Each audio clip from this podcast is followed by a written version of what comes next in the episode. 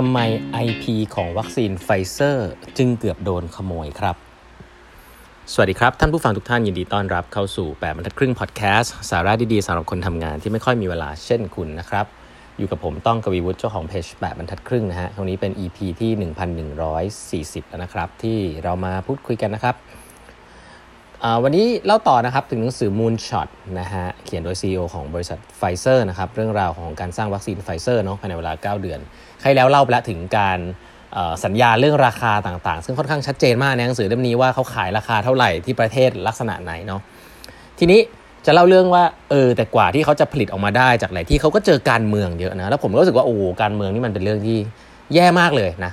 หลายๆเรื่องเนี่ยมันมันขวางกันไปขวางกันมาเนาะอ่าซึ่งครั้งที่แล้วเล่าให้ฟังไปแล้วว่าบางประเทศเนี่ยก็สั่งวัคซีนช้านะเพราะว่าเอ่อก็ไม่ได้ไม่ได้ผิดอะไรคือเขาไม่ได้สั่งไฟเซอร์แต่เขาจะสั่งวัคซีนที่อื่นเพราะว่าวัคซีนที่อื่นเนี่ยอาจจะมีดีลในการที่แบบตั้ง local manufacturing นะครับตั้งโรงงานภายในในภายในประเทศก็จะทำให้เกิดการสร้างงานเกิดนู่นนี่นั่นนะในในภาพภาพดีแต่ภาพไม่ดีก็คือมันก็จะเกิดธุรกิจที่คนได้ผลได้ประโยชน์ในนั้นด้วยอันนี้ก็พูดตามอย่างนี้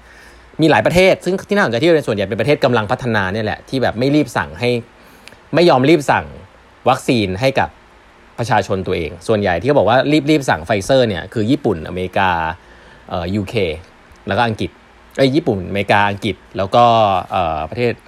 อะไรอีกสักประเทศนึง อี ยู นะในในในยุโรปนะครับแต่ที่เล่าให้ฟังว่ามีมีประเด็นนึงในประเทศอินเดียน่าสนใจก็คือว่าประเทศที่เอ่อมีปัญหาเยอะมากแต่ก็ไม่ยอมสั่งวัคซีนนะครับก็คือประเทศนั้นคือประเทศอินเดียนะครับแล้วเพราะว่าประเทศอินเดียเนี่ยมีอุตสาหกรรมที่เขาโปรเทคมากคืออุตสาหกรรมการผลิตยานะครับเอาง่ายๆว่าอินเดียเนี่ยไม่ค่อยไม่ค่อยผลิตยาจากข้างนอกและอิมพอร์ตเข้ามาก็ส่วนใหญ่ก็จะพยายามหาสูตรหาอะไรแล้วก็ผลิตกันเองภายในนะนี่คือประเทศอินเดียแต่ทีนี้มีสองประเทศอีกประเทศนึงก็ลักษณะคล้ายกันคือประเทศเซาท์แอฟริกานะครับเอ่อประเทศอินเดียเนี่ยเขาสุดท้ายเนี่ยไปขอเวฟเรื่องนึงฮะซึ่งเป็นเป็นเรื่องที่ผมก็ไม่ไม่ค่อยทราบนะมันมีเรื่องนี้คือไปขอเวฟส่วนที่สัญญาหนึ่งเขาเรียกว่า ทริปส์ นะฮะส่วนที่สัญญาเนี้ยเขาเรียกว่าเอ่อ ทริปส์ เนี่ยคือเอ่อ Trade Related Aspects of Intellectual Property Rights นะอ่ะพูดง่ายๆก็คือว่าเป็นเป็นเรื่องของ international trade นะครับที่เอ่อแต่ละประเทศที่จะผลิตอะไรเงี้ยก็ต้องก็ต้องแบบว่าถ้าคุณไม่ได้เป็นคนคิดถ้าคุณไม่ได้เป็นคนคิดเรื่องเอ่อเอ่ออย่างเช่นวัคซีนยา ไอ พี อะไรเงี้ยคุณก็ไม่สามารถเอาไปผลิตได้นะครับอยู่ดีๆทางอินเดียแล้วก็เซาท์แอฟริกานะก็ไปขอ ดับเบิลยู ที โอ ครับเอ่อ World Trade Organization ว่าขอเวฟเรื่องนี้เพราะประเทศเขามีปัญหามากเอาง่ายๆก็คือว่าอยากจะได้สูตรยาของไอ้ตัวเนี่ยไอ้ Pfizer เนี่ยแล้วเอามาผลิตเองนะก็คือขอผลิตเองนะครับซึ่งสิ่งนี้เนี่ยจริงๆแล้วในในในในข้อดีของมันก็คือว่าก็ช่วยๆกันผลิตไง Pfizer ผลิตไม่ทันใช่ไหมครับซึ่งสิ่งนี้เนี่ยเป็นสิ่งที่เอ่อ Pfizer against มากนะครับอ่ะอย่างแรกก่อนคือมันเหมือนเขาโดนขโมย intellectual property ซึ่งสิ่งนี้เกิดขึ้นจริงๆนะฮะเขาบอกเขาเขียนแล้วประเทศ South Africa อินเดียเนี่ยขอเวฟเรื่องนี้ซึ่ง intention เนี่ยค่อนข้างชัดเจนว่าอยากจะผลิตเองแล้วก็อยากจะทำเซิร์ฟเองในประเทศไม่อยากซื้อจากข้างนอกนะนี่ผมผมกำลังเล่าลักษณะของประเทศให้ฟังนะว่าโอ้โหแต่ประเทศเขาแก้ปัญหากันคนละแบบเลยเนาะถามว่าถ้าในมุมมองของ Pfizer นะครับว่า Pfizer มองว่าถ้าเกิดว่าปล่อย intellectual property ออกไปแล้วให้ทุกคนช่วยกันผลิตเนี่ยจะดีกว่ามั้ยในเชิงในเชิงของการความรวดเร็วนะ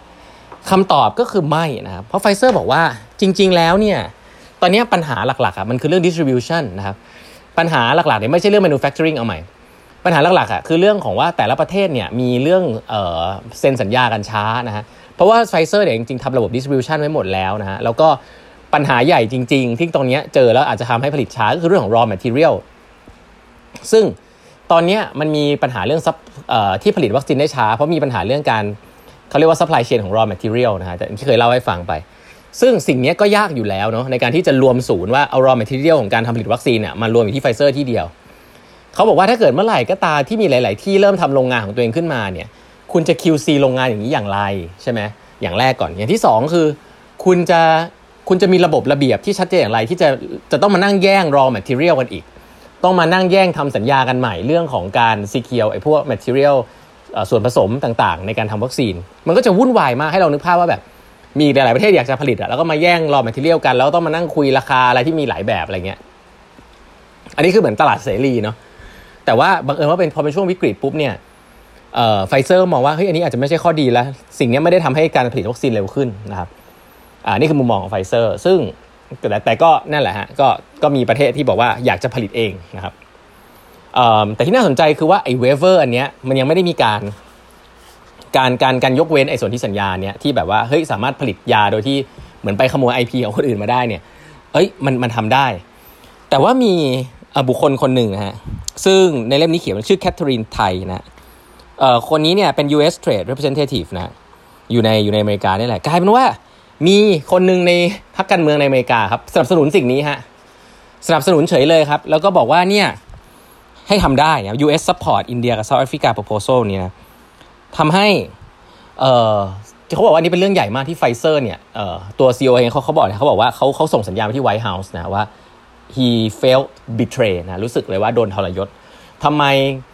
คนของอเมริการัฐบาลอเมริกาเองจึงอนุญาตให้อยู่ดีมาเวฟ ไอ พี ของบริษัทอเมริกานะอันนี้คือสิ่งที่เขาเขาซีเรียสจริงจังมากนะครับแล้วก็สิ่งนี้ก็ถูกสัญญาณส่งไปเต็มไปหมดหลายๆที่เลยฮะบริษัทใน Pfizer ก็งงฮะว่าเฮ้ยสิ่งที่ตัวเองสร้างมาทำไม ซี อี โอ ถึงไปตกลงอะไรแบบนี้นะก็มีข่าวอะไรเงี้ย ซี อี โอ ก็เขียนอีเมลหาทุกคนอธิบายอะไรอย่างงี้นู่นนี่นั่นเนาะแต่สุดท้ายฮะเขาบอกว่าไปคุยกับเนี่ย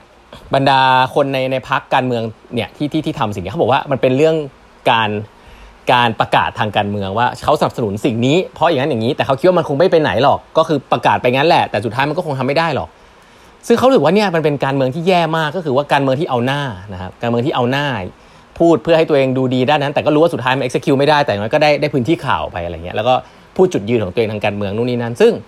ผมว่าไม่ผิดนะครับในเชิงของแบบการแสดงออกหรือว่าแนวแนวจุดยืนนะแต่ถ้าเกิดมันมี intention ที่มันค่อนข้างตื้นเขินแบบนี้เนี่ยผมคิดว่าถ้าหนังสือเล่มนี้เล่าอยู่จริงเนี่ยผมว่าเออที่ประเทศอื่นๆก็คงมีปัญหาแบบนี้เช่นเดียวกันเนาะการ พี อาร์ งานของตัวเองอยากจะแสดงจุดยืนอะไรอย่างเงี้ย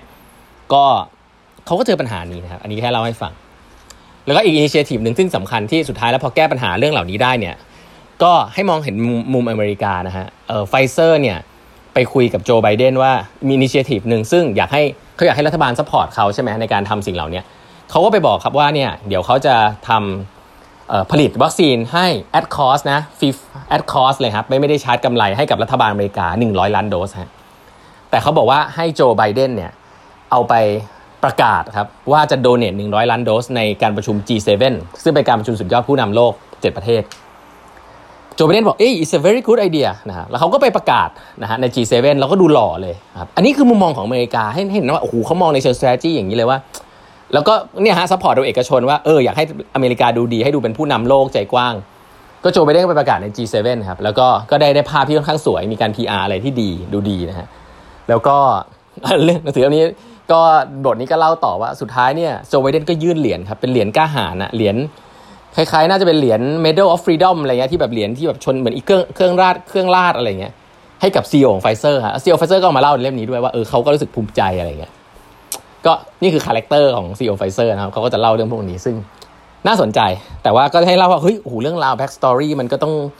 แม้ว่าจะผลิตวัคซีนได้แล้วนะก็ไปเจอเรื่องตรงนั้นเจอบล็อกตรงนี้เจอนู่นอะไรเงี้ยนู่นนี่นั่นอะไรเงี้ย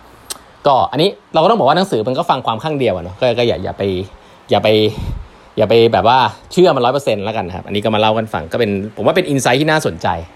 นะเวลาอ่านหนังสือที่ ซี อี โอ เขียนเองแบบนี้นะครับเดี๋ยวมีสนุกกว่านี้อีกฮะเดี๋ยวเล่าให้ฟังตอนต่อไปฮะวันนี้อย่าลืม add ไลน์ โอ เอ กันไว้นะครับเครื่องหมาย add แล้วก็ eight half นะฮะ e i g h t h a l f นะฮะผมกำลังจะทำคลาสใหม่ที่สอนเองเป็นเวิร์คช็อปสองวันนะครับที่หลายๆคนถามมาเดี๋ยวจะโปรโมทเร็วๆนี้นะครับก็ติดตามกันไว้ใน ไลน์ โอ เอ แบบทัดครึ่งแล้วก็พอดแคสต์นะฮะวันนี้เวลาหมดแล้วนะครับแล้วพบใหม่พรุ่งนี้ครับสวัสดีครับ